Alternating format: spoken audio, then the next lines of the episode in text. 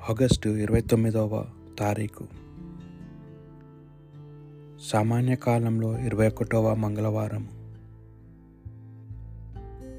మొదటి పట్టణము. ప్రవక్త అయిన ఇర్మియా గ్రంథము. ఒకటవ అధ్యాయము. పదిహేడు నుండి పంతొమ్మిది వచనముల వరకు. కనుక నీవు నడుము కట్టుకొని నిలవబడి నేను ఆజ్ఞాపించిన సంగతులెల్లా వారితో చెప్పుము. నీవు వారిని చూచి భయపడవలదు. నేను వారి ఎదుట నీకు భయము పుట్టింతును. యూదా రాజులను నాయకులను యాజకులను ప్రజలను ఈ దేశీయులందరూ నిన్ను ఎదిరింతురు. కానీ నేను నిన్ను ఈ దినమున సురక్షిత నగరము వలె ఇనుప స్తంభము వలె ఇత్తడి తలుపుల వలనే చేసేదను.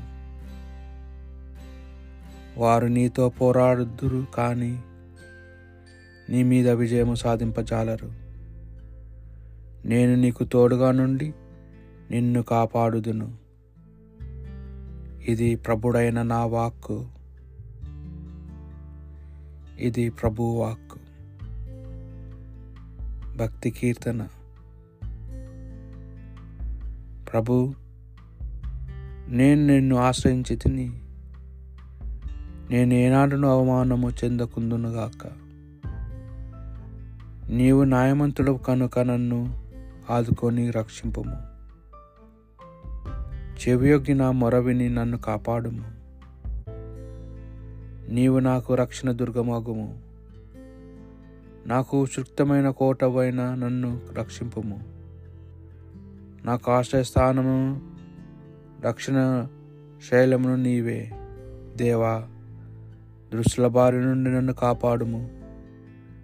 క్రూరులైన దుర్మార్గుల బెడదం నుండి నన్ను రక్షింపుము. దేవా నీవే నాకు దిక్కు నా నమ్మిక.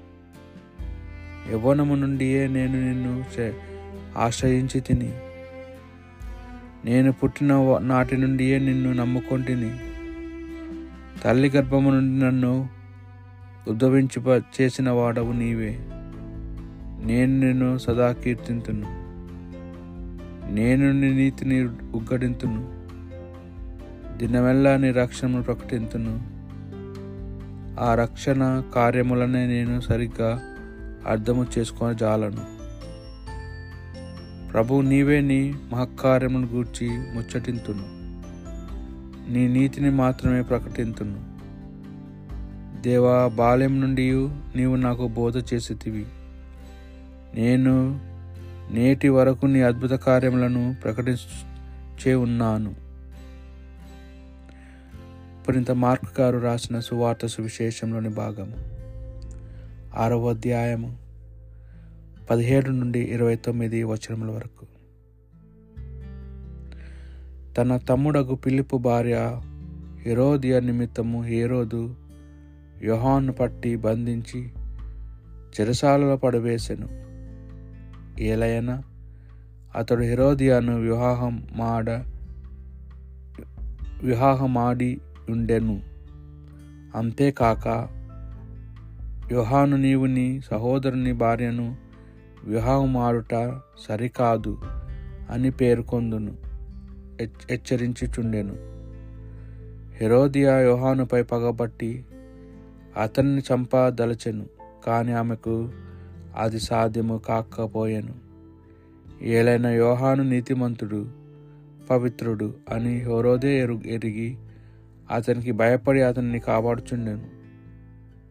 అతని ఇతపదేశములకు హేరోదు కలత చెందినను వానిని ఆలకింప మనసు కలవాడై ఉండును. తుదకు హేరోదుకు ఒక చక్కని అవకాశం కలిగిను. హేరోదు తన జన్మదినోత్సవము కొలున ప్రధానకులను సైన్యాధిపతులను గలలియ సమీపంలోని ప్రముఖులను విందుకు విందు విందు చేయించాను. హెరోదియా కుమార్తె లోనికి వచ్చి హెరోదు ప్రభునకు ఆయన అదిలకు ప్రీతముగా నృత్యము చేసెను. అప్పుడు ఆ ప్రభు ఆ బాలికను చూచి నీ ఇష్టమైన దానిని కోరుకును ఇచ్చేదను. నీవేమి కోరి కోరినను ఆ అర్ధరాజ్యమైన ఇచ్చేదనని అని ప్రమాణము పూర్వకముగా పలికెను. అప్పుడు ఆమె వెలుపలకు పోయి తన తల్లితో నేనేమి కోరుకునవలెను అని అడి అడగగా ఆమె స్నాపకుడకు యోహాను తలను కోరుము అని చెప్పాను. అంతటా బాలిక వేగముగా రాజు వద్దకు వచ్చి స్నాపకుడు యోహాను శిరస్సును ఇప్పుడే ఒక పళ్ళెంలో పెట్టి ఇప్పింపము అని కోరెను. అందులకు రాజు మిగల బాధపడెను. కానీ అతిథుల ఎదుట శపథము చేసినందున ఆమె కోరికను కాదనలేకపోయాను. కనుక అతడు యోహాను తలను తీసుకొని రమ్మని అని వెంటనే ఒక తలారికి ఆజ్ఞాపించాను.